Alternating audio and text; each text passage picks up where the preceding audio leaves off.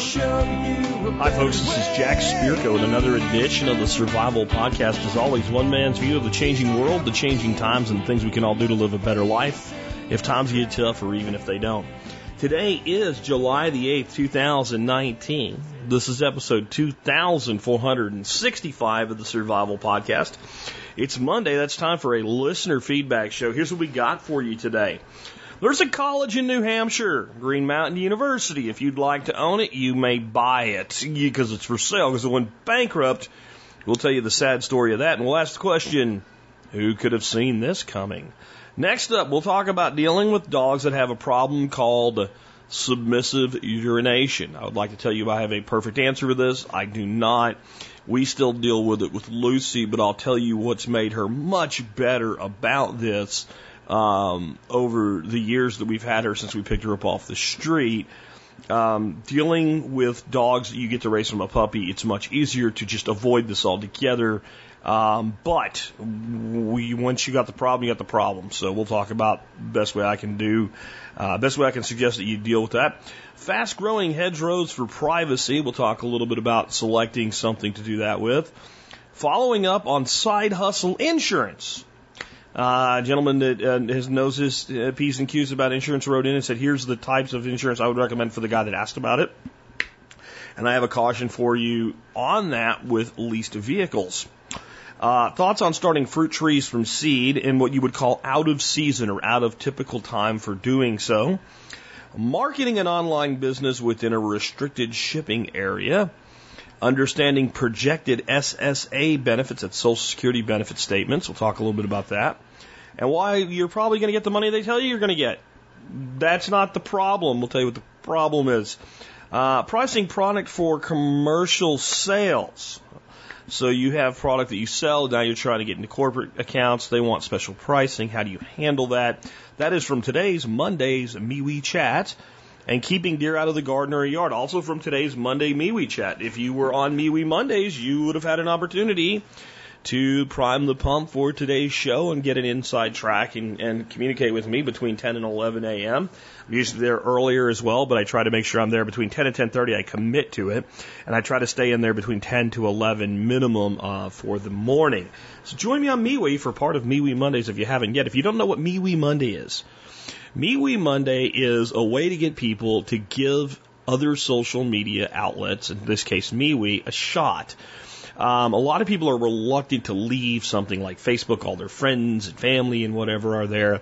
We say, hey, just come on over on Mondays, set up an account, friend some people up, connect with me, join the Survival Podcast group, come hang out in the chat room on Mondays, get to know some people, and just see what else is out there. Maybe, just maybe, it's a good time to leave the trailer park of the internet that Facebook has become. The censorship and the fact that you are the product on Facebook, not the customer. Check out MeWe. I think you'll like it, and I think you'll like the people that you'll meet there. And if you're like, but I don't know anybody there, I have your solution. I have your solution. Thanks to another member on MeWe who gave me this idea.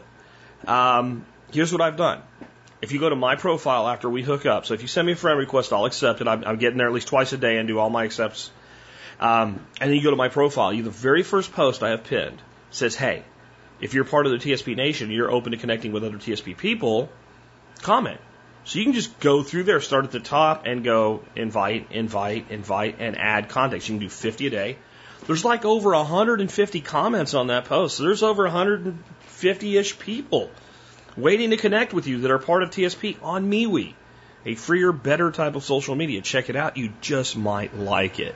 With that, before we get into today's topics, let's go ahead and hear from our two sponsors of the day.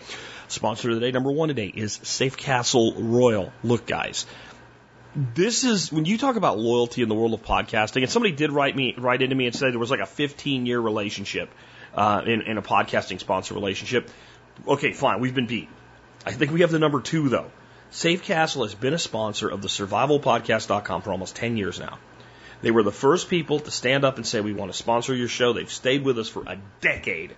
So when you need something for your prepping needs, check out Safe Castle. It's kind of like a superstore for all your prepping needs, and they build some really awesome hardened shelters as well. Check them out at safecastle.com. Next up today, Knife Kits. I was I was excited when Knife Kits asked to become a sponsor years and years ago. They're like 7 years as a sponsor.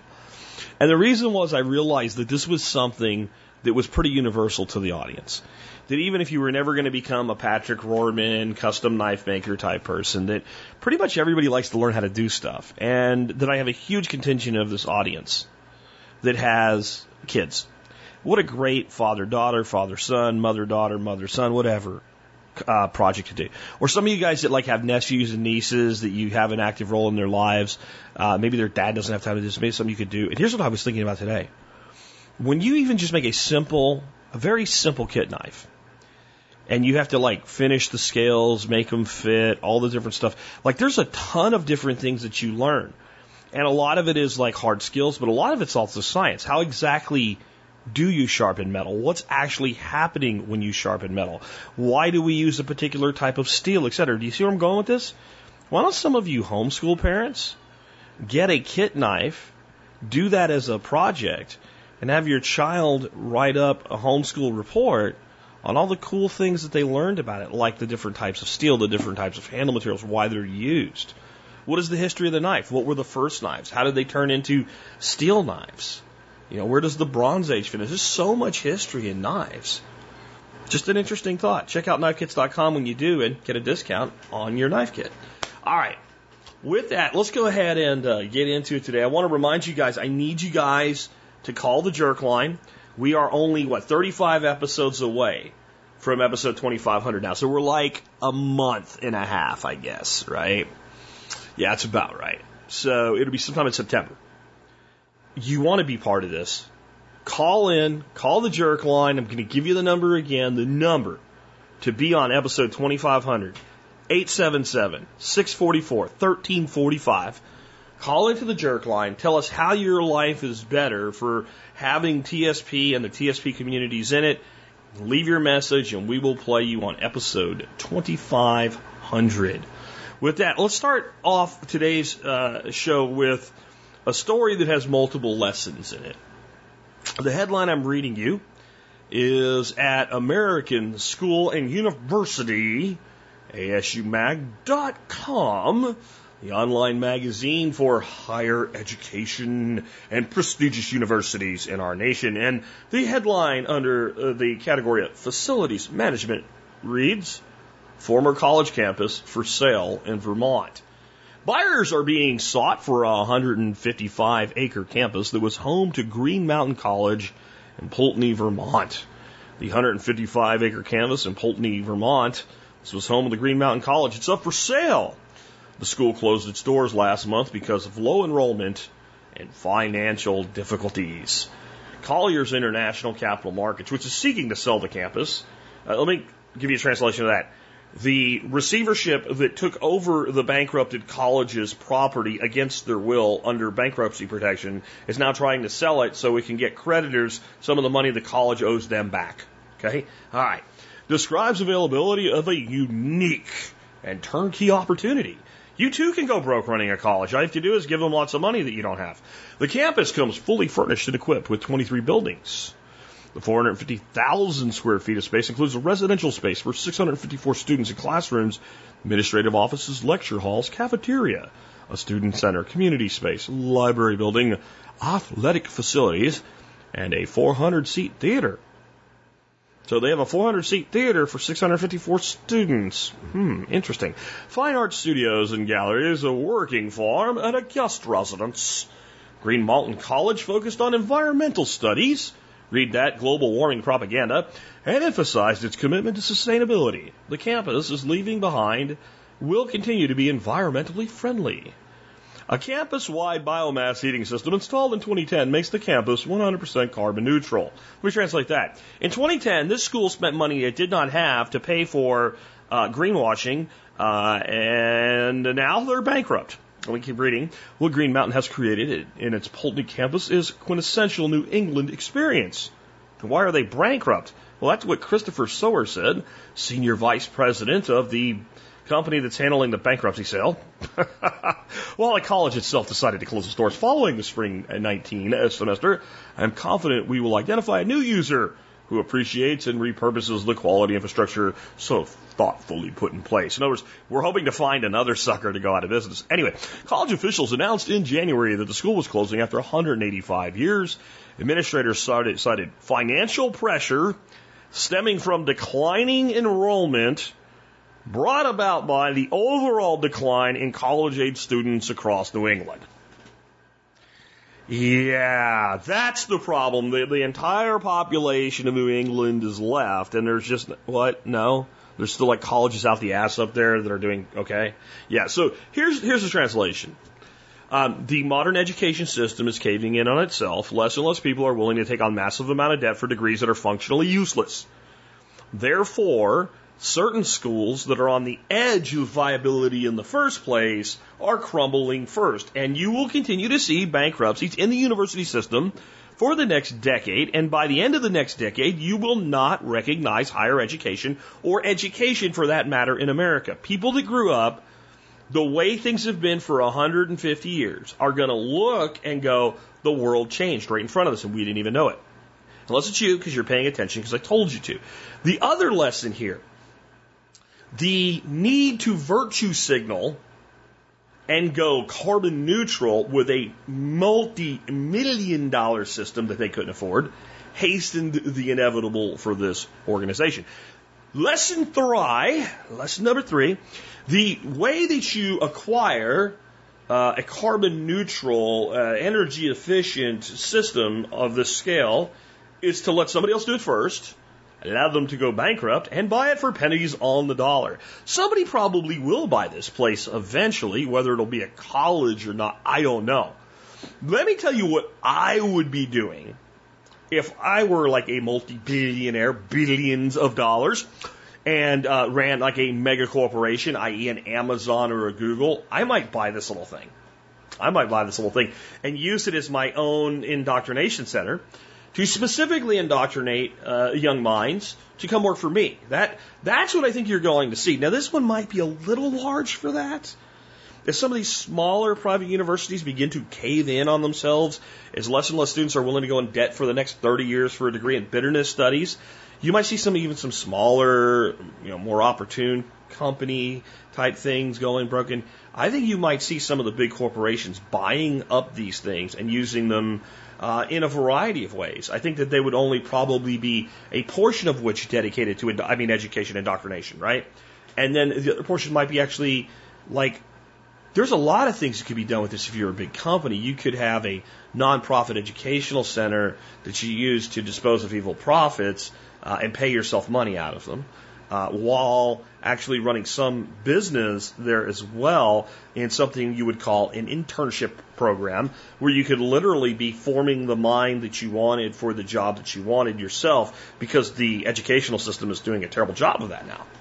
That would be another thing. And then there's a lot of things that something like this could be used for. It could be turned into, housing in general. The barracks I used to live in Panama when I was in the Army are now like condominiums.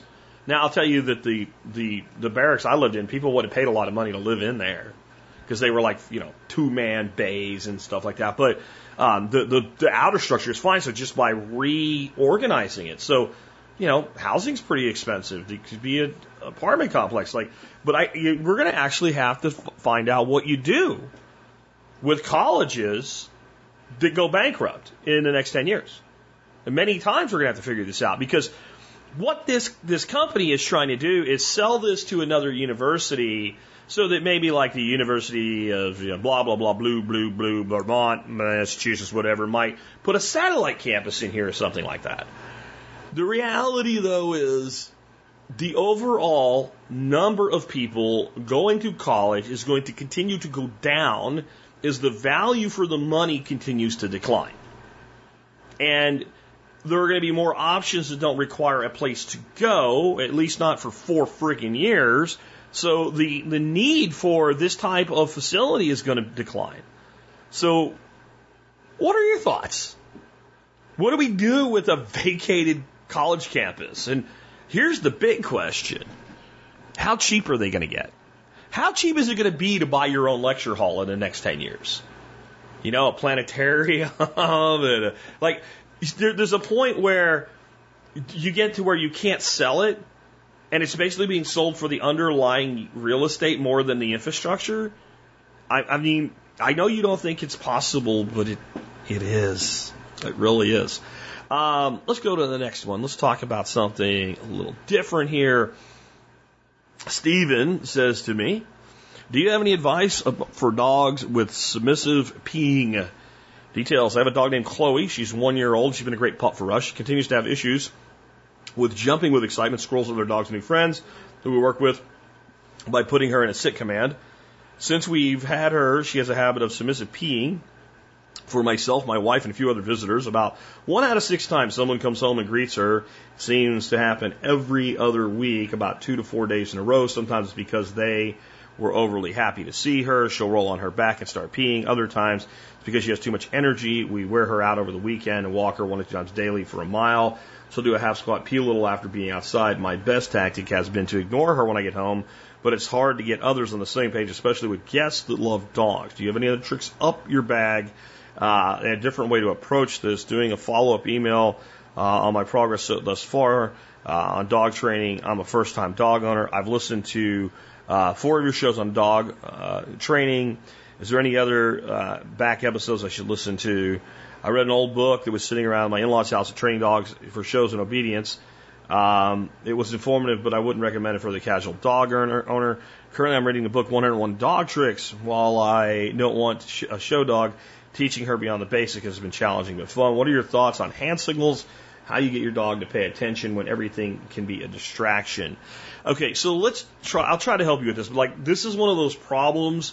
This is a psychological problem. And solving a psychological problem for a dog is a lot more difficult in some ways than solving a psychological problem for a human. If it was a human who was peeing because they were excited and had psychological issues, you could say, hey, Jill, you're peeing on yourself. You don't want to do that, do you? And Jill would be like, no, I don't want to do that. And then you and Jill could rationalize this out. This is also kind of like why being a vet in many ways is more difficult than being a medical doctor. Because you can talk to Jill and say, Jill, does it hurt before you pee? How do you feel? You know, if Jill has an illness, you can have a patient history and you can talk to her about it and you can go through it. With a dog, you kind of have to just guess. So you do have the word right, submission. And I have found this problem does happen in male dogs, but it's far more common in females. There is more of a submissive trait there. And if you think about it from a viewpoint of being submissive, there are few things that any being can do to be more submissive than to lay down and pee in front of an adversary. Like, peeing is about as submissive as it gets. So that's exactly what you got as submissive behavior. I'm going to tell you, number one, you are on the right track with the ignoring the dog. And what you have to do is you have to now, since being strict with the dog will only go so far, you have to be strict with these other people. Whoever these other people are need to be informed before they have the opportunity. You do not look at the dog. You do not touch the dog. You have no interaction with the dog. You are to ignore the dog even if the dog runs in circles around you so fast that time goes backwards. Leave the dog alone. And you can be nice and firm at the same time. And the minute they break that, you have to correct them instead of the dog. I said not to do that. Was there something you didn't understand? And this conversation needs to be had with spouse and children, a little more diplomatically. But as a guest in my home, if I have a dog with this problem and I tell you, hey, look, when you get here or like meet you at the fence and we go in, the dog's going to pee if you pet her. I need you to ignore her until she gives the right behavior. And I'll tell you when that is. And then that person doesn't do that, I will correct them. I'm sorry.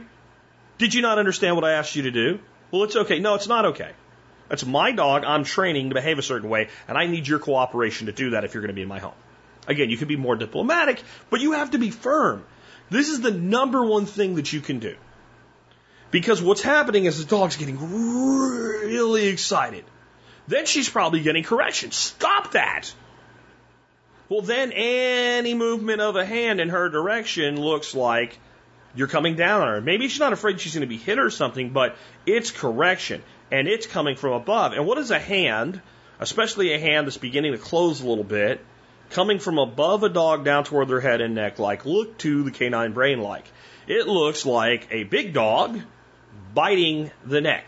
right? Maybe not aggressively, but in pack behavior, that is an assertion of dominance. There's two primary assertions of dominance. One will be kind of a pinch, bite around the neck.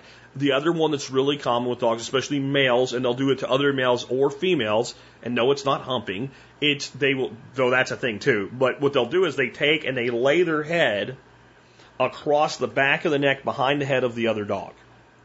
They'll lay that down. And that dog, if that dog just sits and takes it, it's usually good to go. And if that dog like crumbles and drops to the ground, peas or not, it's usually okay.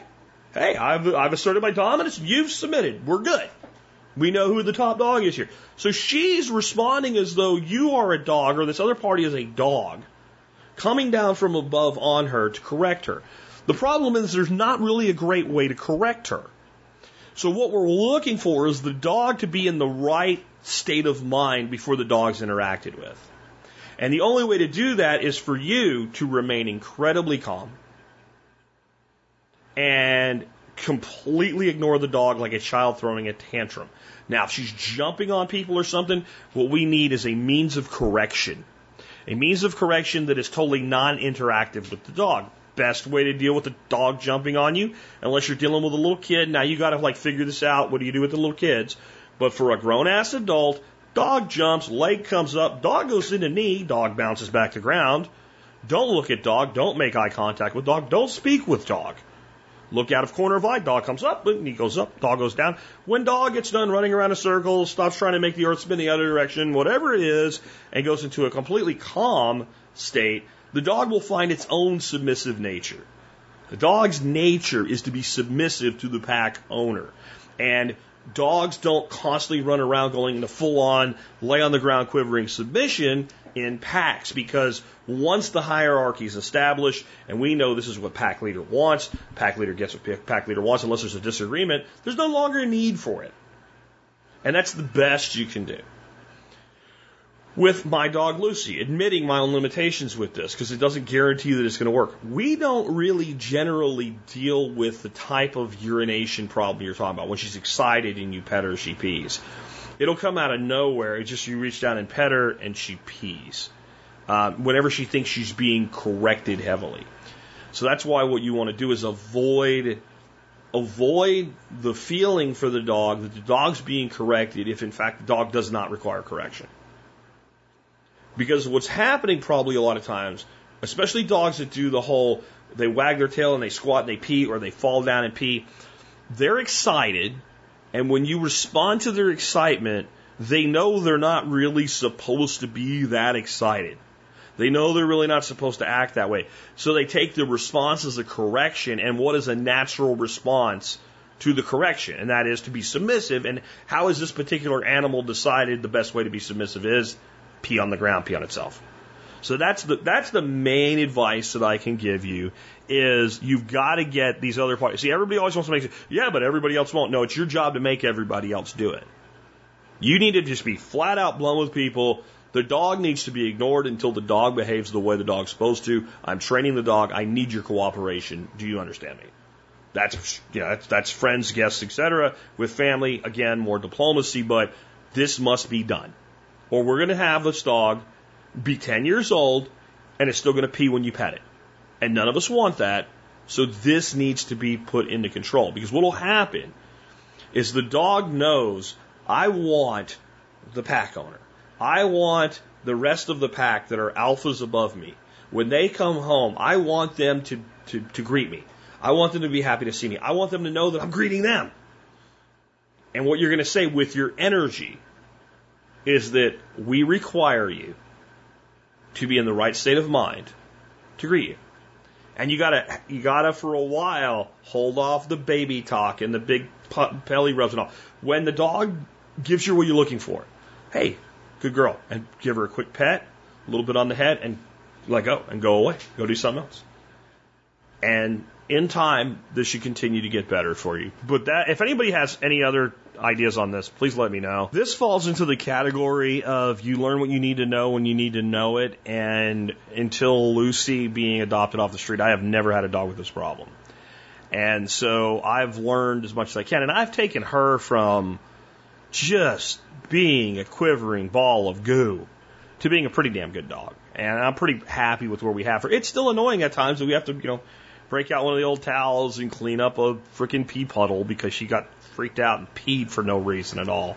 But that's what's worked best for me. As far as teaching dogs hand signals and stuff, my experience with dogs is the easiest way to get dogs to understand hand signals is to teach the animal to obey a verbal command, use a hand signal with the verbal command, and then begin to only use the hand signal and reward the behavior when you get what she wants. So if you say sit, you have a certain motion that you make, that dog sits. If you do that long enough, the brain will wire to the hand signal and the verbal command meaning the same thing, and they'll go into that sit command and then reward them. And then you have to figure out what works best for your dog. Most dogs are very, very food-oriented, and so they can be enticed to behave by giving them something to eat, some sort of a treat. Some aren't, and they're much more attention-oriented. I like to use a mixture of both. The problem with the submissive urinator is the attention often results in urination. So hopefully she responds well to foods. As far as getting their attention, one of the great training aids is the little clickers. Either little clickers or whenever you need that dog's attention, have a whistle that you can do without a, you know, I'd rather be able to do it myself, like a, you know, whatever that is. You need to have your particular sound that you can make that means, hey, all eyes on me, and reward that behavior as well. When you give that behavior and the dog looks at you, good girl. And that's usually all that needs to be. Just, she looks at you, good girl. Sit. Or whatever you want her to do next. But reward the response to whatever you're going to use as an auditory key to basically, it's like when a teacher walks in and says, sit down, be quiet. And all the kids are supposed to sit down and face front. You're training your dog to that. And it does work. All my dogs pretty much respond to that. That's what I do. But you do what works for you. Next comes from Scott. Scott says he just purchased a new rural homestead, about 1.75 acres in Illinois. Zone 5B houses towards the front of the parcel, about one solid acre flat, clean slate in the back. My question is, what do you recommend for fast-growing tree bush to outline the property for privacy and security? Well, let's just dispel the myth here. A hedgerow is very limited security, period. It really is. You can do, like, you know what'll grow really good for you, and nobody really wants to crawl through it, would be a hedgerow of Rosa rugosa. And you can get those dirt cheap at, what is the company? Coldstream Farm. If you go to Coldstream Farm and search for Rosa, R-O-S-A, rugosa, R-U-G-U-S-A, you can find them for next to nothing. And, you know, plant them about a foot apart, and they'll, and you know, prune them into a rose hedgerow, and they're not like a big, beautiful cottage rose. They're a wild species of rose. They have beautiful hips on them, be incredibly productive. Their thorns aren't great, big, giant thorns like a typical rose. They're more a very small, hairy, gnarly, you don't really want it type of thing. But anybody with, you know, half a brain and a pair of pruners is going to get through any hedgerow. Probably the most secure hedgerow you could make would be Osage Orange, which will also grow in your climate. And Osage Orange is basically the great big giant mock oranges. They're like green balls that fall out of the trees. I'm trying to think of the right name of the tree other than Osage Orange. Anyway, they're also called hedge apple. I think the Bodark. Bodark is another name that's used for them. Maclura promifera, I think, is the Latin name of the tree. Anyway, they're Osage Orange. And they have these big, sticky green balls. And if you find a tree or two, then you can get those big, sticky green balls and you can put them in a bucket of water. And they'll fall apart and a whole bunch of seeds will come out of them. And then you can plant those seeds. And they'll grow really, really fast. They're kind of thorny, by the way, too. And they'll grow really fast in 1 year to like a really big, tall whip. And then what you can do is you go to your tree line and you take that whip and you bend it over so it's horizontal to the ground. You want to do this when it's, you know, you want to do this like when the tree's still really green so that you can bend it without breaking it, and you can basically pin them down and then they're going to throw up like hundreds of side shoots that are actually branches that can grow like new trees. And you could plant them so they're kind of offset with each other. So let's say you do a distance between your trees of about 4 feet, which will let you compensate if any of them don't grow. So you have every 4 feet, and you also have them offset. So you bend one to the left and one to the right. And as they grow up, you can intertwine those, and you'll end up with a fence that really is about as good as you're going to get out of a natural hedgerow for security. Thomas Jefferson believed that everybody in America that was a small landholder that had livestock should grow this plant and use it for hedgerows, for fence purposes. And the way he described this was they were hog tight. In other words, it would hold even pigs in. I don't know if that's exactly true, but they're pretty impressive. Another tree you can do something very similar with would be willow. Okay, so those are some things that you would actually be able to get something that really is like a hedge from. As far as productivity, Osage Orange doesn't give you much in the way of productivity. Those hedge apples are pretty useless. I don't see you keeping cattle on an acre in your backyard, so it's probably not a problem. They can be overconsumed by cattle, and it can cause them to be impacted and get them sick. It can even kill them. Individually, they're not a danger, but when cows gorge on them, and they will, they could be really, really a problem. So about the only thing there. The wood is quite valuable from them. The Rosa rugosa is going to be a smaller hedge, maybe a little easier to manage. And you do get the hips, and the rose petals are both a productive crop. You can do this with anything that will grow in your climate. You know, you could literally plant apple trees, and you could do those from seed. And what you could do is you could plant like an apple every 2 feet and do like a spindle apple system. And that would be a pretty good privacy hedge. You're going to grow spindle apples about 10 to 12 foot tall, and you grow very, very narrow trees. That would be a system. And you could do that, again, all from seed in your climate. In fact, Antonovka apple would be a great apple to do this with. And you could take it a little bit further than spindle apple. Instead of just doing a trellis, you could actually graft branches together. So tree A and tree B graft their branches together, so you actually created a scaffolded kind of a hybrid between like an espalier and a spindle apple self-standing. So that will be another option. You can do this with anything. Here's what I'd like you to think about, though. These types of privacy hedges, fedges for food hedges, etc., are always more work to maintain than people think they're going to be. And it probably makes sense for that not to go on a property line, but actually on your side of the property line far enough that, you know, however you're going to manage a lawn, be it a lawnmower, a tractor, whatever, there's enough room between the property line and the hedge, the back of the hedge, to mow back there. Because there's also a physical fence, like chain link or something.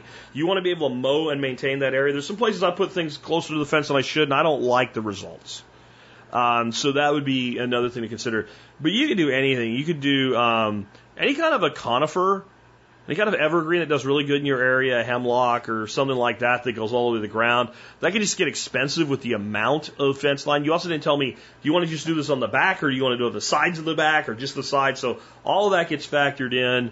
But I would try, just on the numbers, to look at something that reliably produces from seed. It's your cheapest option. And if not, then something that could, from the fast-growing cheap seedling, something that, you know, you're in the neighborhood of less than $1 a tree. And again, the Rosa rugosa is definitely something that hits that range, but your height is like not really taller than you. I guess they can get taller. They're a little hard to maintain. The taller they are, the harder they are to maintain. Think about how much thorns you're talking about. So that's more of like a low hedgerow. I mean, you could do poplar if you wanted to. Just a nice, beautiful windbreak of poplar. They're dirt cheap. They grow fast. They get big, fill out. Beautiful tree you could use is aspen, if you can get the seedlings cheap enough, right? They'd be gorgeous. Now, those types of trees, the problem is when you're going to your winter and their leaves fall off, then you have a lot more of an open type situation. So that's why most people tend to use some sort of a conifer that goes all the way to the ground, a pine species or whatever, but they're not highly productive. So those are some thoughts. If you have any more specifics, I can try to to come up with some ideas for you. Maybe you come up with like a couple options, and I can run through them and look at, you know, the pluses and minuses them for you if you follow up with me. But just, I mean, think of what you want and look at your climate, and you can create this effect with just about any shrub, tree, bush, etc. Next up, I thought this is important enough to kick back around. I had a guy we covered last week, and he called in about insurance, and he basically said that he's now hauling junk away. And so he puts an ad on Craigslist, and I'll come out and get your junk, and I'll resell it, and then that way you get rid of it.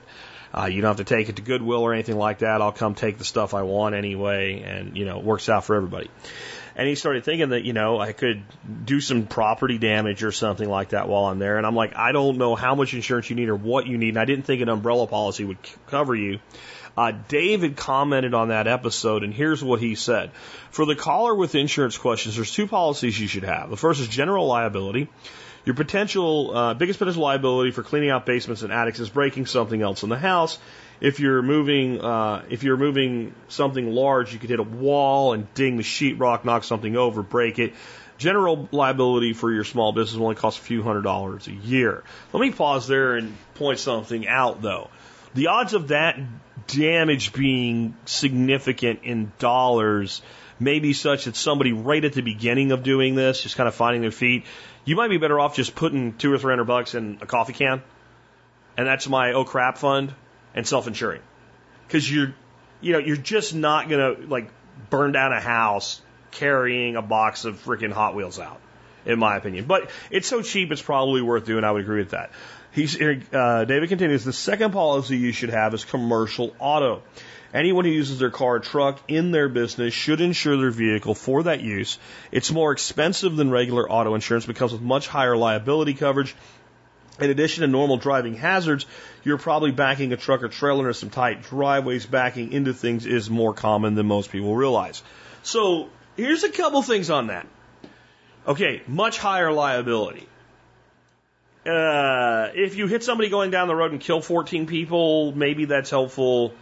Backing into somebody's shit, your general automotive insurance is going to cover that.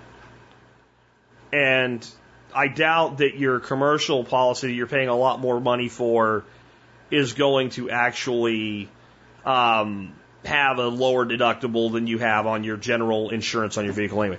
So I would talk to an insurance agent about this and take David's advice and mine and kind of put them in front of that agent and get distillation from somebody in the business about what's really necessary. It'd probably best talk to, like, if you know someone that's an agent who's not your agent, because then they have no incentive to tell you you need something you don't need because you're not buying it from them, that type of thing. Because I don't see the need for, like, $1 million property and casualty insurance policy because you might back into somebody's station wagon. I mean, the type of incident that you may have would be the type of incident you could have going over to somebody's house to have a pool party. Right? So there's a limit to how much you need there, though you might need it. You need to think about what you're hauling, how much. Like, does that create additional risk during transport? So a trailer load of shit can cause a lot more damage than just your car. So that's something to consider in there when you have this conversation. Then the other thing is, do you lease your vehicle? Because in general, when you lease a vehicle for personal use, in the lease itself, it is prohibitive for using it for commercial purposes. Now, listen, people do it all the time. It's not really much of a problem. Unless you're leasing 14 pickup trucks that you're using to do service calls for a pool service company or something, or an AC company or something like that, because that's what they're really actually concerned about. But technically, you can't use a personally leased vehicle for commercial purposes, which this is. Again, no one's going to stop you. However, you might find that you cannot get commercial auto on a leased vehicle because you don't own the vehicle. So whenever insurance is added, changed, etc., to a leased vehicle, the lease holder is notified. And if they get notified that you're putting commercial auto on a personally leased vehicle, that may cause you problems with your leaseholder. So it's just something to think about. And I'm not really sure exactly how that works, But I know that every time I've leased one of our 4Runners on a 3-year lease, it specifically prohibits us from using the vehicle for commercial purposes, because if you want to lease for commercial purposes, you get a different lease that costs more money. That's all there is to that. The next one, cold stratifying from Nathan. Nathan says, did I jump the gun on starting cold stratification for some cherry pits? It's cherry season in Washington. I just put 25 or near cherry pits that were picked in damp paper towel and Ziploc bag in the fridge. If what the internet says is true, that's a big ass if, isn't it, Nathan? I should have some sprouting seeds around September. My plan was to grow these seedlings through winter in a southern windowsill. Well, they'll feel like they have an 18-month first year. Did I mess up? I have a crap ton of other pits saved to start in the winter, like would be traditional if this fails. Well, at your first year or two, you're not going to be producing things anyway, so your chill requirements aren't really there. There's a couple of things that concern me. The first one is you're going to put them a southern windowsill. What kind of windows do you have? See, most windows in homes that have been built in the past 20 years are pretty damn good, or if the windows have been replaced, at blocking UV. In general, things don't grow really good in high-quality windows in homes. Now, if it's older windows or cheap windows, you shouldn't have too much trouble, though I do worry that you're not going to get enough light. But you can try it. What's it cost you? Some space, and 25 free seeds, and some dirt that you can reuse if it doesn't work. So go ahead and try it. My other concern is, cherry trees are not meant to grow for 18 consecutive months without going through a process of shedding their leaves. So I don't know what's going to happen. I'm glad you have reserve pits, and I think you should just try it and see what happens and let us know. It may be fine, or you may find them going into a premature dormancy sometime next year. Or you may find that they just don't grow well with that amount of lighting, and you might have to come up with another way for that to be dealt with. I will say, when it comes to starting trees, specifically deciduous trees, one of the really great parts about them is that they do go dormant, and it means that you don't have to worry about taking care of them that much during the dormant season. So give the other way a chance, too, and see which ones you prefer. If anybody's done this, love to hear from you. But I think it's going to be fine either way, and give it a shot and tell us what happens. Next up from Matt. Matt says, how can a person effectively market an online business that's specific to a region? Hey, Jack, I'm trying to expand my farm, Abundant Pastures, .farm, so my wife and I can work from home. We are all set to ship our product, pasture chicken, but are unsure how effectively to get reach of people in an area where we can ship to. We have done a few paid Facebook ads. We could target specific areas of interest. Got several clicks, but not much in the way of sales. Thanks for Matt in Illinois. All right, so there's a lot of things going on here. Number one, where you can ship. So is this a restriction of shipping in of itself? In which case, you need to check into other shipping methods, because that's not a thing. Is this a restriction into shipping that is self-imposed because of some sort of environmental concern and navel gazing? Probably not, but if so, you need to think about whether you really want to do this to yourself. Number three, is this a restriction due to legislation because you're self-processing the birds and can only sell within the glorious state of Illinois? That's the most likely one, so that's the one we're going to deal with. So my guess is that you can only ship inside Illinois, for Department of Making You Sad reasons. So here's a couple of things to note.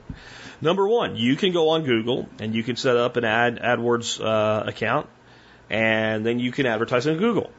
And on Google, you can do regional targeting just like you did on Facebook. And you will probably find that Google traffic probably converts better than Facebook traffic, but it will take you time to learn the process of bidding on keywords, getting your keywords just right, and that type of thing. But here's the bigger thing. And before I say this, I'm going to go to your website, so I'm not talking out of my ass. Let me just look at it, and I'll be right back. So I was wrong. They shipped to 18 states plus the District of Columbia. That was helpful to know. So it's probably a dollar decision, like shipping beyond this point costs X dollars more and it makes us not price competitive anymore or something like that. So if that's the case, then, you know, that's a solid decision. And that's enough of an area that you're shipping to that you should be able to find a market for yourself if one's valid. I mean, if Yuengling Brewery could build its entire business until the 80s on 4 counties in Pennsylvania, you can find some people to buy some pastured chickens. If your online marketing is going to be effective at all for you, within 19 states plus the District of Columbia. All right, so that's good to know. The thing about your site is what your site boils down to is a typical, 6-page site. Welcome, how to buy from us, what we ship, about us, how we raise our chickens, and contact us. I see nothing here that's going to help you build any sort of social media presence. I see nothing here that makes me want to come back unless I buy from you. On that note, it's not that unique of a product. I can get pastured chickens from a lot of different supplies, so why you? What affinity do I have with you? So this is the problem with most marketing campaigns today. People go out and they put together a website. That website allows them to sell a product. Yay. Now you're just a little bit better than selling on eBay or Facebook Marketplace. And I know some products can't sell there, so it would be done. But I mean, you think about what you've done. You've created a place where people can click a button and buy a product. Now, a marketing and advertising campaign needs to go beyond, hey, here's our page where you can buy our product. Because you do have a mail list, and that's good, but I don't see anything really selling that to me. I don't see any reason to add you of yet another group of people that are sending me emails.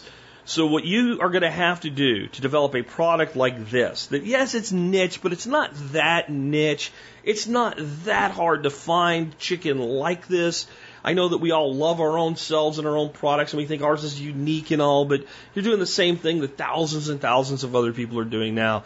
So now you have to build an affinity with me, your potential customer. So what you really need to do is start thinking about what does a marketing campaign look like that makes people have an affinity for abundant pastures. And to me, this would be like, you should be like lighting it up on Instagram and Facebook and everywhere else. Like cool pictures every day. If the kids are involved, involve the kids, etc. And you need to have on your website something that features all of that availability. And you maybe need a special report on things that people don't know about the chicken they buy in a store. And what different words mean, and you need to come up with a catchy name for it. And what you need to be doing is funneling traffic to your website, and in exchange for them giving you an email that is a good email that you can actually email to, they get this special report that tells them all the things they didn't know about the Chicken House of Horrors that Purdue uses, lies like, well, we don't use any antibiotics. Well, nobody does because it's against the law. That type of thing. You need to make this really, really a good thing. Something when somebody gets it, they feel like some real effort went into it. And there will be some effort into it, but it's like software. You only do the effort once.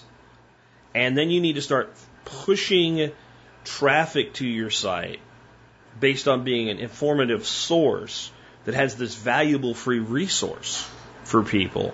And then what I would do is I would create like a special package. And I would include basically 3 lines to your opt-in form: person's name, the person's email address, and the person's state. And then I would create a landing page that, if they are not in your state, says, hey, we don't ship to your state yet, but we know other people that do. Would you be interested in finding out how you can get really great chicken like we sell from one of our partners? And then you have something you can form relationships with. And if the person does, then their results should say something like, great news, we're now shipping to your state. I know you've been shipping to it forever, but you're going to use the word now. And we have a special one-time offer for residents of, a little variable that puts their state in there if you want to be real fancy. And I would put together some kind of a sample package that you sell at a little less than you normally do. And would you like this offer now? No. Well, thank you anyway. The page that comes up says, well, thank you anyway. Well, yes, take the order. And so you need to be putting people in a situation where they have multiple positive responses. So that landing page, you know, when they say no, right? That should say, well, great, but you still want to stay in touch with us and learn more, right? So, like, subscribe to us on Instagram, subscribe to us on Facebook, boom, boom, boom. If you subscribe to all of our social medias, or, you know, at least 2 of the 4, whatever it is for you, and send us an email saying that you did that. We'll enter you in a drawing, and once a quarter we give away a box of chicken. You know, whatever you can do to entice them to engage with you to the point where... Because here's what you're doing. You're buying traffic. You're paying for somebody that comes by your website and says, oh, yeah, chicken, yeah, that's cool. $50 for a box of chicken. I don't think I need that right now. Maybe someday I'll buy chicken like that, but right now I don't have extra $50. So they close the page and they're gone. And now they're gone. They will not remember you tomorrow morning. They will not remember. If you had a video on your site of chickens dancing, literally dancing, frickin' tango, tomorrow they'll remember that they saw a dancing chicken. They're not going to remember you. You're not that important. I'm not that important. None of us are that important. It generally takes at least 7 exposures to a brand for the average person to commit that brand to some level of memory.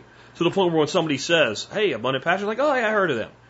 About 12 exposures to a brand will result in the person actually believing that the brand is significant, even if it isn't. Even if it isn't. I've heard of them that many times. People vote on this. When there's like 2 people running for a position that's not like it's not president or Congress, right? It's certainly not that impressive. People are like, Joe Spoody. I heard Joe Spoody. I'll vote for Joe Spoody. So they feel like they're informed. That's why people put all those stupid signs out. They don't get anybody to vote. When the person looks and has to make a decision, whose name have I heard more? This is the game you're playing with branding. So by getting them to subscribe to you and getting them to see you and then showing them who you are over time, then you begin to create a value-added connection with that potential consumer. And once that consumer engages and becomes your customer, they need to go into a complete different email list. Buyers. That is the list. That is the one that you hit. When you have a special offer, you always go to your buyers first. Always go to your buyers first. Hey, we're doing a sale this week. We're releasing it to the general public tomorrow, but we might sell out. Since you have previously given us your business, we value you more than them. Here's our special. There's only 100 of them or whatever it is. This is effective marketing.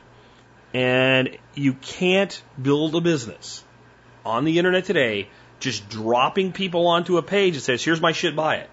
It doesn't work. It didn't work good 15 years ago. It didn't work good 15 years ago. It doesn't work at all today. This is complicated, and, you know, it's something I could probably do a whole series of shows on and not cover it all because it's unique and individualized. But that basic format I just gave you, that's what you have to be doing. You must provide multiple positive outcomes per visitor. They engaged with, and you see, I think things have declined as well. Like, if you're going to do Facebook anymore, I wouldn't do a page. Facebook pages are freaking fundamentally useless today. They will make you pay to then actually reach your customers. I have 100 and something odd thousand followers on Facebook. I'll put up a post, it'll reach 1,500, 1,800, 800. Hey, would you like to reach all the people you connected for us? Yeah, here, give us some money and we'll let you talk to more of them. That's what you get. Groups still work pretty good. See, and then you create interaction and you create a customer base that's talking to each other, but you own the group, so you control the rules. And nobody can advertise except you because that's your group and you get to do it, right? So I would be building a group on Facebook if you're using a Facebook presence. And that's going to let you grow on Facebook and off Facebook at the same time. I would get on MeWe. I would get on Instagram. I would get on Pinterest. Instagram and Pinterest, I would be doing like crazy. I know people that do pastured pork, and they show a picture of a bunch of little pigs, and as twisted as it sounds, they got the bacon sold before the pig grows up. Just saying. So that's where I would go with this. Next up, from Tim. Tim says, I'm just reviewing my SSA statement. That would be Social Security Administration for the non-initiated there. And my projected monthly benefits when I reach retirement age. I'm not sure where this number comes from, How are the maths done? I get the distinct impression SSA divided smoke and mirrors and came up with some arbitrary number that could change at any time. Is it based on what I have currently paid into it? Is there some fuzzy numbers to guesstimate where the economy will be like in 30 years when I retire? Or based on this expectation, I continue to pay into it where I currently am. What worries me is they appear to be saying that I can expect this money to be there when I retire. I can see where people get screwed thinking this number is valid, then deciding what additional savings they need, only to find out it's not. I know we have beat this horse before. There was a whole lot of talk a couple of years about SS going away. I can't see how that could happen. I can see that SS has to change. Finally, how much, if any, control over the money do I actually have now? That would be none. Are there other options available to minimize what I give SSA and maximize my ROI on that money? Thanks, Tim. No. Social Security taxes are a non-variable tax, meaning that unlike income tax, where I can find all kinds of ways to reduce my income, I can't really cut Social Security and what I pay on money earned. So the good news is if you're self-employed, you do pay Social Security on what you report as your profit. If you're not, you got none. You got none, right? A lot of things that are deductions on income tax do not apply to Social Security. About the only way that you can maximize ROI on your money, if what you mean by that is not have Social Security take it, is to go beyond the cap in earnings. So that means you've got to make more money to have more money that they can't get. So right now that number is $132,900. So you have to make over $133,000. And when you do that, you will break what's called the cap on Social Security. And that means that every dollar you earn past that, while you will pay state and federal and local income taxes if they apply on it, you won't pay any more Social Security on it. Now, the thing is, they frequently raise that number. I remember back in the 80s when I was in high school, the number was like $78,000 was the cap on Social Security. So that number constantly gets risen. There was a lot of politicians that think there should be no cap on it because it's a tax break for the wealthy. And what I say is it's a reward for working hard enough to earn more enough that they can't have all of it. That's the way I look at it. So you really can't reduce what you're paying into Social Security other than, common sense business practices that you would take with all your tax strategy in the first place. Where does the number come from? The number is incredibly valid and incredibly accurate historically if certain conditions are met. And that is that you don't have a drastic decline in income over a long period of time between now and when you retire. So if you're a high-earning professional that's paying an assload of money into SSI from, let's say, the time you get out of college at 22 to about 42 for 20 years, but then because of one set of circumstances or another, you end up as a grader at Walmart making $11 an hour, the projected benefit, at 68 or 70 or whatever you're looking at, 65, versus what it will really be is going to go down, but it's going to go down over those years. These are statements that I really don't understand the rhyme or reason of when they show up. I haven't seen one in a very long time, by the way, and I know they know where I am because they find out every year when I pay them my money.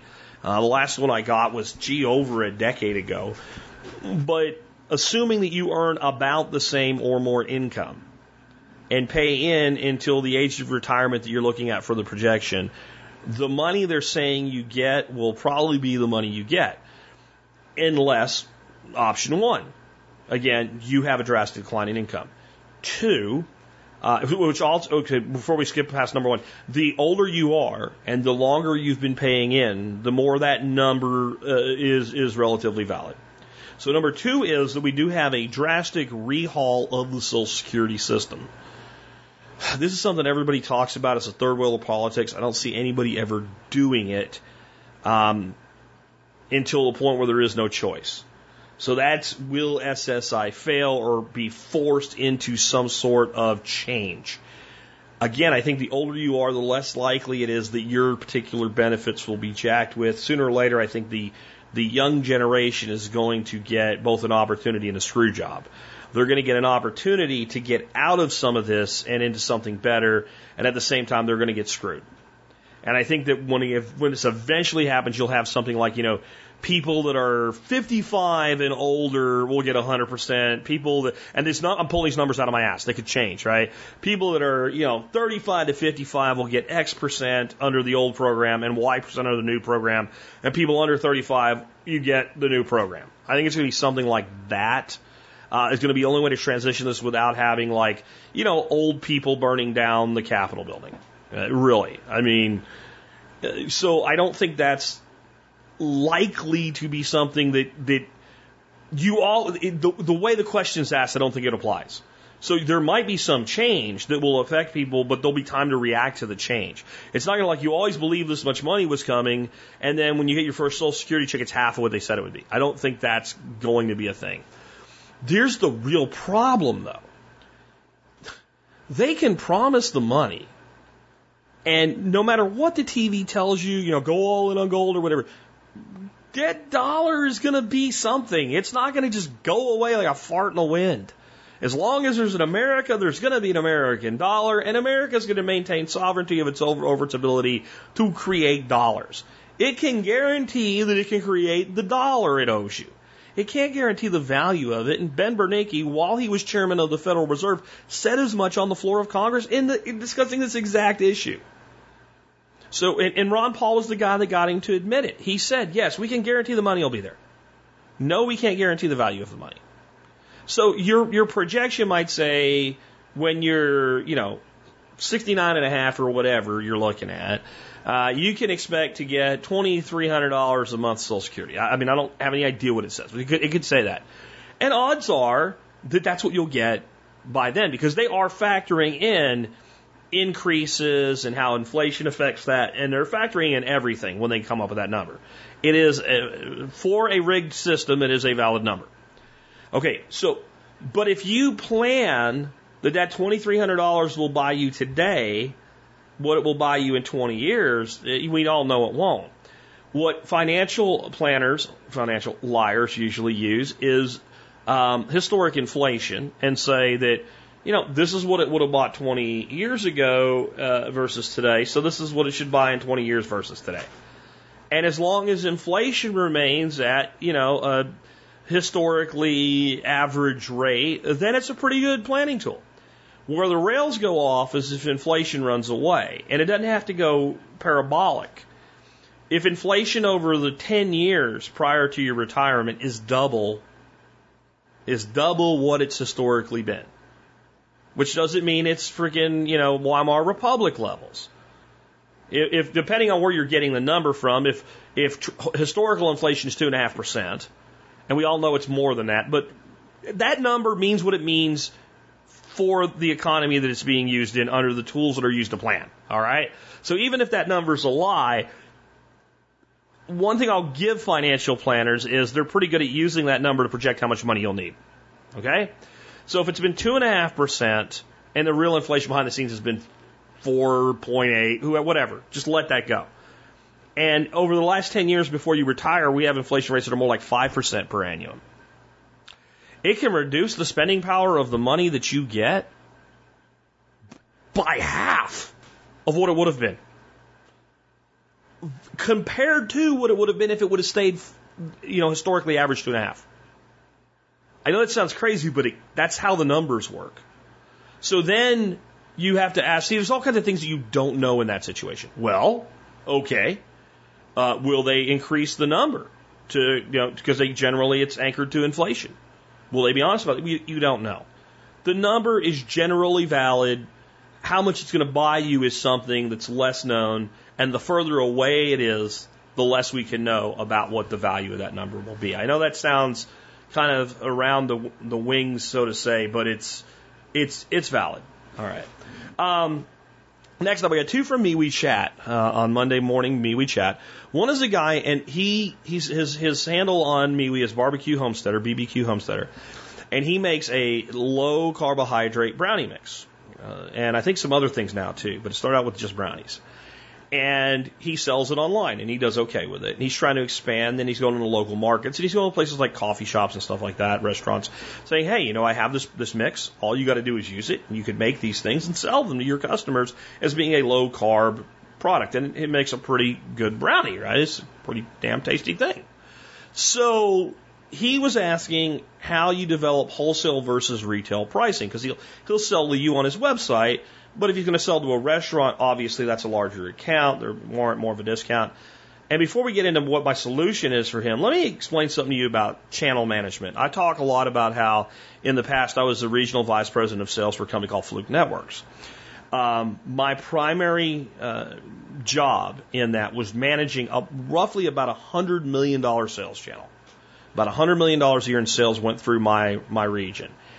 And we had a variety of ways that we did business. We had some of that business was done through catalogs. Some of that business was done through distributors. More conventional, because catalogs are distributors too, but more conventional distributors. A Gray Bar or an Annixter were like our two biggest. And then we had some smaller regional distributors, people that maybe were in 2 or 3 states that had specific value add, that had good relationships with the people who would buy our product. And in that experience, this is what I learned about managing a distribution channel. And it's going to be the same whether you have a small regional distribution network or you have a giant regional one or a big global one. Every distributor you have is going to have 2 complaints. Number 1, you don't give them a big enough discount. And number 2, you have too many other distributors. You could have 2 distributors. They could have the exact same discount. They would tell you they don't have a big enough discount and you have too many distributors. In other words, what they want is a ridiculous discount and 100% of the business for taking orders. That's what distributors want. This guy's in a little bit different situation because you're talking like mom and pop restaurant, mom and pop coffee shop and stuff. So for now, that's a little off the table, but it's something that anybody that decides I want to be bigger than just selling direct to my customer with a website. I want to get into a 2-tier model where I sell to somebody who sells to somebody. You're going to have that, and you just need to turn your bullshit meter on, and none of it matters. You're going to sell X amount of product. It has this amount of a cost basis in it, this much of a labor basis in it, and if that number is not right and the business is not sufficiently profitable to make it worth taking, you don't want it. You don't want it. Well, I'll lose it. Well, you don't want it anyway, because if you have unprofitable business, the more business you get, the faster you'll go bankrupt. So, or work for free until you burn out, and then go bankrupt for other reasons. So the numbers have to work. In this situation, the people he's talking to now, for at least, they're not like a mom and pop grocery store. They're going to put a box on the shelf and resell it. That's more in line with the distribution channel type story that I gave you in the beginning. So he's more like, I'm going to go to the coffee shop. The coffee shop's going to make the product as a value-added reseller, which is a much easier channel to manage because they're significantly marking up the product based on what they're doing to it, and that is their primary way they make money. Restaurants generally don't make money because they sell an egg for more than they paid for an egg. They make money by selling the egg and the service of cooking the egg for significantly more than the price of the egg plus the labor that cooked the egg. Got it? So there's another layer in there, and people pay more for a brownie than they do for a box of mix. People might pay as much for a brownie as they would for a whole box of mix that makes 9 brownies. Restaurants, though, are, in my opinion, and working with them through selling our eggs, notoriously stupid about pricing decisions. For instance, we were selling eggs to a restaurant. What made it difficult was they were far away from us to where there had to be a reseller involved just to get the product there, because I wasn't delivering to freaking Addison, which is like an hour and a half drive for me. But so we were selling them eggs for $8 a dozen. They were paying about $12. They were putting the egg, a single egg, on a plate that sold for $14. And they found a supplier that they could get the eggs for $10 a dozen from, which we were selling for less, but effectively it cost them $12. They made a decision over that $2. They actually weren't happy with the new product because it wasn't as good of ours, and they actually took the item off the menu. Okay? Customers are not happy. They're not happy. Product is gone now. we're not happy, you have to sell to somebody else. Okay? It is what it is. Well, here's the thing. They sold about 40 dozen eggs that way a month from us for almost a year before they made this decision over a couple dollars a dozen. Our response was, it's a $14 plate, sell for $15, and the eggs are totally absorbed then. On top of what you were already doing. Like, just add $1. Oh, we can't do that. Why not? Oh, it'll be too high of a price. Nobody that buys a big giant pile of shaved, crispy sweet potatoes with a big scoop of duck confit on top of it with an open-faced, sunny-side-up, runny yolk egg for $14 is not going to buy it for $15. No one on God's green earth that has enough money to go to a restaurant like that and buy that dish for $14 is going to go, $15? No, I'll pass. No one's going to do it. But they wouldn't raise the price. So when you're dealing with restaurants, you do kind of have to push them a little bit to like, don't, I'm not apologizing for my price, and you shouldn't either. See what happens. Put it out there. See if people buy it. If people, offer them a bit of it on consignment. We'll give it to you. You bake it up. You put it out there. If it just doesn't sell, we'll just call it a loss and we'll walk away. But when you do that, you got to make a deal. Like, I need to come in here and I need to see you leading with this product. Like, I will risk enough for you to do, a couple days worth of this product, test market it, and I'll take that risk. But you better be featuring it. You better tell the people that work here that they need to, like, this is the thing for the next 2 days. You need to push this product. And you need to see if it works, if it resonates. And if it does, we can work something out. All right? Then my other thought is, though, to solve this issue, a business like that, there is a certain scale at which you do cut price. So my suggestion to BBQ Homesteader was create a volume discount schedule. More than 25 equals a discount of 3% or what. The numbers are irrelevant because you got to run your own Excel spreadsheet. Over 50 units is this and over 100 is that. At some point, it doesn't matter. You don't get any more discount because you can't do it, right? And then you take away this whole retail wholesale thing and just, it is irrelevant because your retail customer is not going to buy 50 boxes. But they can go to your website. Yeah, they're not going to. Your customers are not going to go to my website and then not buy from you. That's not how this is going to happen. This is not the environment for that. So that's the approach I would take with that style of a business, is a volume discount schedule. And then my big advice with that is, because I've worked on that model too for manufacturers in selling computer hardware. They will always tell you, well, over a year we'll buy X to get the top of the schedule. No, it's per order. And if you want to get to a larger discount volume, and you want us to go make special dispensation for you, okay, so you're going to take 50 units. That gives you this discount. The next discount point is at 200 units. When you order your 200th pack, we'll drop you to that level for future orders for the rest of the year. And assuming that volume doesn't go down when we come into the next year, you keep that discount. And if you meet over any given 12-month period a new breakpoint, we'll move you to that break point for the year, something like that. Because in the words of Dr. Greg House, everybody lies. Let me tell you, when I used to sell computer hardware, I was selling switches that would sell for $4,000 a unit, and there was a discount anywhere but off of what we called the retail price and what we sold to OEM manufacturers, original equipment manufacturers. They get a discount anywhere from 20 to 35 points. Big difference between 20 and 35. So when you talk to a purchasing manager, well, how many are you guys going to order this year? Well, our first order is only like 10, but we're going to order over 1,000 this year. Really, that's funny because the engineer I talked to said the product this is going into, you're only making 100 of them this year, so I don't know why you'd order 1,000 of them. Well, eventually we will. You ordered 10, so your discount's 20%. And that's the beauty of being a manufacturer. Well, we'll go to another supplier. That's fine. They all have to buy from me. If you'd like a contact with one of them, I can give it to you. Some of them get pretty big discounts. They might be able to get as close to what I'm offering you as that. Maybe even, some of them might even get you a point more. You know, maybe, I don't know, maybe CNC could do that. I'm not sure.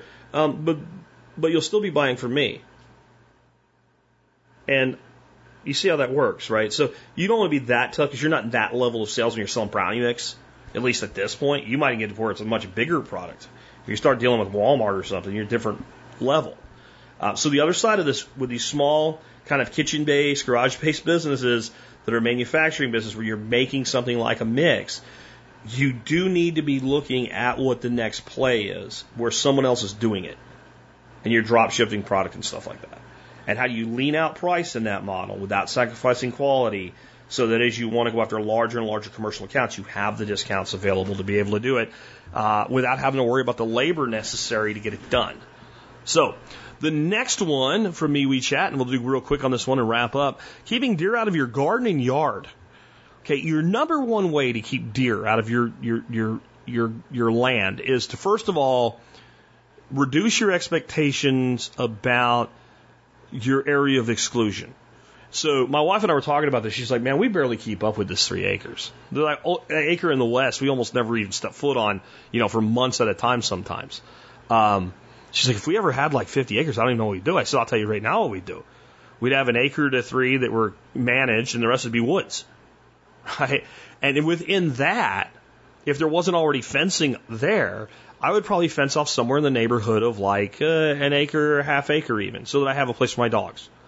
Now, my garden, my high-level crops that are most susceptible to deer are going to go either in that area exclusion, or I'm going to create a more narrowly defined area of exclusion around the garden, i.e. a secondary fence, and then I'm going to pound in some grounding stake. I can't do it here, but, you know, where most people are, you just pop a grounding stake in. I'm going to have, you know, maybe a 1/10 of an acre or even a 1/20 of an acre that is garden, with a little fence around it and some hot wire around it. And I'm going to throw a 25-mile fence charger on that sucker. And if a deer tries to get in there, it is going to zap the living shit out of them, and they ain't going to want to go. My other thing is, if it's really chronic, I may employ the services of what you would call an outside dog. Now, you guys know me. You've probably seen pictures of my dog laying in my lap on the couch, his 100-pound puppy butt laying up on the couch with me and stuff. And we have dogs that are pretty spoiled. But if I needed a sustenance garden, then I can employ a dog. And deer hate dogs. And dogs generally don't like deer. So if you have a relatively small yard, and inside that yard is a dog, you're probably not going to have a deer problem. Somebody in the chat said 30-06. There's some validity there. There's also laws and regulations. But one guy told me years ago, he says, man, I don't get nothing out of my garden. And he lives in a state with like a really high limit on deer. It's like Alabama or something. You shoot like 60 deer a year or something, like, or 30 deer over 60 days. It's crazy. So he's like, yeah, I ain't get nothing. I mean, I shot 9 deer last year over my garden. I'm like, you have a deer garden. Like, I'll take 9 deer over a lima bean any day. So that's another thing you can do. The other thing is you can move more into container growing and put the containers closer to your dwelling. Put them in places that are uncomfortable for deer, and then understand there's you know, unless you go like high game fence, deer can get over most fencing. However, deer don't like to be closed in. So if you fence a relatively small area, a lot of times deer will browse on whatever grows over that fence, but they won't go into there because now they feel confined. And then the last thing, and this works really good, and it's what I did in Arkansas. Let's say you don't want to fence the whole garden or whatever. You can just pound some stakes in the ground and stick some hot wire around the garden. Then, if you really want to supercharge this, pun intended, get some strips of aluminum foil. Fold the strips of aluminum foil over the wire and leave them kind of long, like maybe about 8 inches, both sides kind of crimped together. And then get some peanut butter. Make sure the fence is off when you're doing this for your own personal happiness. And smear peanut butter on both sides of that piece of aluminum foil. And then plug the fence charger in. Mr. or Mrs. Deer is going to come along and say, huh, look, a garden. Look at all that green stuff. And he's going to come kind of wary the way deer are and smell and sniff, and peanuts. I like peanuts. He's going to get a little bit closer and see kind of a little wind blowing those flappy things around and smell. Ooh, there's the peanut smell. I like peanuts. And that long deer tongue is going to come out to get a taste and see, is that peanut worth eating?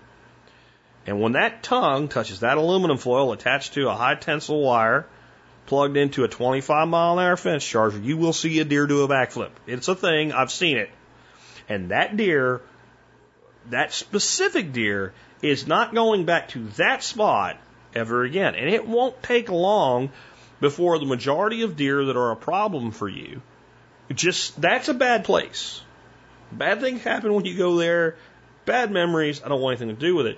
Because here's the thing that you need to understand about deer. Most deer never travel more than a 1.5-mile radius from kind of where their places they go to bed at night. They are not like elk. They don't migrate.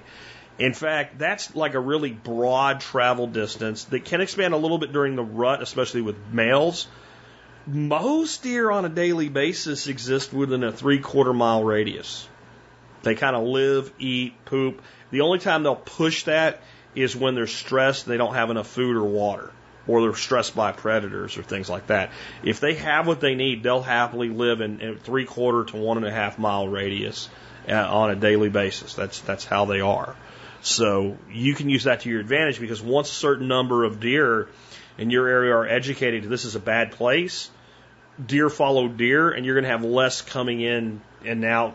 Like, you will, you know, the reason deer runs exist is because the deer all go to the same place. They have a place they bed, they have a place they sleep, they kind of all move in little mini herds. So eventually, like, the travel routes just become, I don't want to go where this place is because bad things happen there. Dogs and electricity are the best solutions I have for you. And yeah, putting a few of them in the biltong, that'll help you too, and is function stacking. That brings us to the end of our show today. I want to remind you, you can help support this show by doing your online shopping at tspaz.com. Just go to T-S-P-A-Z, tspaz.com. Whenever you're going to buy something online, doesn't matter what it is, you start there, you help support us no matter what you buy. I want to tell you about our item of the day today. Remember, I own everything that I recommend at T-Spaz. Everything that's reviewed is in my home, and I would buy it again if I needed it again. This one I probably wouldn't buy again unless I lost it, and then I would buy another copy right away. What if I told you, you can take an herbal medicine course, and that course will teach you everything that a home herbalist could ever need to know, more than most people that you would respect as home herbalists knew. That it would teach you how to make every formulation, you know, tinctures and salves and everything that there is that a home herbalist can reasonably make in their home. Teach you how to do it safely, teach you how to identify the herbs that will work best for you, and give you projects to complete so that by the time you're done with that course, you'll really have done and be able to know all this stuff. You'll be able to know, like, what a glycerite is and the 20 herbs that work best in that form and be able to make that, right? That is the kind of level that you would get out of this course. You'd probably say, well, how much is that course? And if I said it's $99.99, you'd probably say that's a pretty good price. If I said it was $49.99, you'd be like, yeah, I'm probably gonna take that. What if I told you it was $13? $13. Well, it's $13 because it's a book. The book is called The Herbal Medicine Maker's Handbook, a home manual. It's by James Green, who is an herbalist, classically trained. With credentials, but he wrote this book for the average person that just wants to know about herbs. I've put it this way in the past, and I still feel this way. If you said, Jack, we're going to take away every information resource you have on herbs, you get to pick one resource. And the internet is not a resource. You pick a site, but not the whole internet. You get one source of information on herbs and herbal medicine. What would it be? It would be this book. Because it's everything that I need. There's nothing, anything that I can't get from this book is beyond what I'm going to do as a home herbalist. That's how good it is. Again, it's by James Green. It's called The Herbal Medicine Maker's Handbook. I do put a little disclaimer in this. There is a point where he gets the kind of guy that gets a little woo-woo at times. He talks about making an offering that could be a strand of hair or a prayer or a song when you take a plant from the woods. And I know that might be a little off-putting to some people, but the way I explained it was, I remember this documentary, and it was on Amazon Native Peoples, and I don't remember which particular group or where I saw it, but I saw this like years ago. And the tribe in this community decided they needed a new canoe, that the old one was just done. It was hundreds of years old. So they had to cut a tree down. So this was a big deal, to cut down a tree big enough to build a canoe from. So one member of the tribe was selected to be the man to do the job of dropping the tree. And they selected a tree. This is the tree. And the man that was going to take the tree down went and said a prayer. And then he spoke directly to the tree. And he apologized to the tree for needing to take its life, even though it had been there so long and grown so big. He explained that the people of his tribe would honor the tree and that they would take seed from this tree and they would plant a new tree. And that the canoe that they would make from the tree would serve his tribe for over 100 years. And they would take the other parts of the tree and they would use every part of it to do something good for the people. And that it would grow, and that there would be another tree planted that would grow back and take its place. And he thanked the tree for giving its life for his tribe. That can sound woo-woo, but it's like 25 years ago, and I can still tell you that story. And I would just ask you this. If every time we cut down a tree of that type of size, if we had such reverence for it, how much forest would we not have lost in the last 200 years? And how much better would our world be? So sometimes you can be woo-woo, but you can still lead people to the right place. And I also just feel that gratitude itself is good for personal development and growth. So even if you are an atheist, I still think, for instance, like you could say something akin to a grace before you eat your meal with simply the statement, even internally and quietly, I'm grateful for this food. Whether you believe you've earned it or somebody gave it to you, and no connection to a deity at all, I still think there is a value in being grateful for that which is given to you, a sense of humility, etc. And it makes me think of that man again that cut that tree down. He had a hard job. He wasn't going out there with a steel chainsaw, right? He was going out there with a manufactured axe to cut down this massive tree. He had a grueling, hard day of work, and yet he approached that with humility. So I think the fact that some of that's in this book is actually a really good thing. I just wanted to let you know about that. But check it out. Again, The Herbal Medicine Maker's Handbook by James Green, herbalist. If I could have one resource, that would be it. If you get this book and use it, I think you'll see why. And if you go through and you actually make one of everything that it tells you how to do, I think you will consider yourself a very good home herbalist by the end of it. With that, let's go ahead and wrap things up with our song today. The song today is Cheap Sunglasses by ZZ Top. We're going into a theme week again where all the songs have something in common, but that's not ZZ Top. It's not ZZ Top week. It's not songs about glasses week. No, many of you are about to feel very, very, very, very old right now. Songs that turned 40 this year. This song was released in 1979. We'll be going through classic songs that were hits that were released exactly 40 years ago this week. 40 years old that this song came out. This song was actually described by their bass player, Dusty Hill, as we wrote that song when we used to tour in cars, and every gas station in the world had cardboard displays of the cheapest, ugliest glasses you could imagine. I bought thousands of them. Eventually, they started giving them out at concerts, and eventually, like, they ran out, and they had to, like, to be able to meet their concert requirement for these things, they went to a specific company. I'll leave out of it, but they actually ended up creating like a whole campaign from optometrists that said, "Don't wear cheap sunglasses; they're bad for your eyes." And but if you subscribe to the lyrics are: "When you wake up in the morning and the light is hurting your head, the first thing you do when you get out of bed is put on cheap sunglasses." So they weren't meant to be something you wore all day long. They were just to make that light go away after a party and night. And I guess, you know, if you want to think about like crazy party culture, the megastars that came up in the 70s, that had to be the craziest time in history. We just went and saw the Elton John movie, which was pretty good. And just to think about the amount of drugs that were used during that time, I'm sure there's plenty of it today, but it had to be a crazy time. Again, they survived like many did not, though, over those 40 years. 40 years ago, this song was released, Cheap Sunglasses with ZZ Top. of more songs to make you feel old for the rest of the week. With that, it's been Jack Spirko with another edition of the Survival Podcast, helping you figure out how to live that better life if times get tough or even if they don't. When you wake up in the morning and the light has hurt your head, the first thing you do when you get up out of bed is hit that streets of running and try to beat the masses. Go get yourself some cheap sunglasses. Oh yeah! Oh yeah! Oh yeah!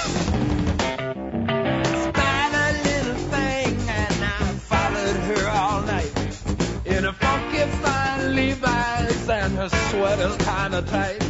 She had a West Coast strut that was sweet as molasses. Man, what really knocked me out was the cheap sunglasses. Oh yeah! Oh yeah! Oh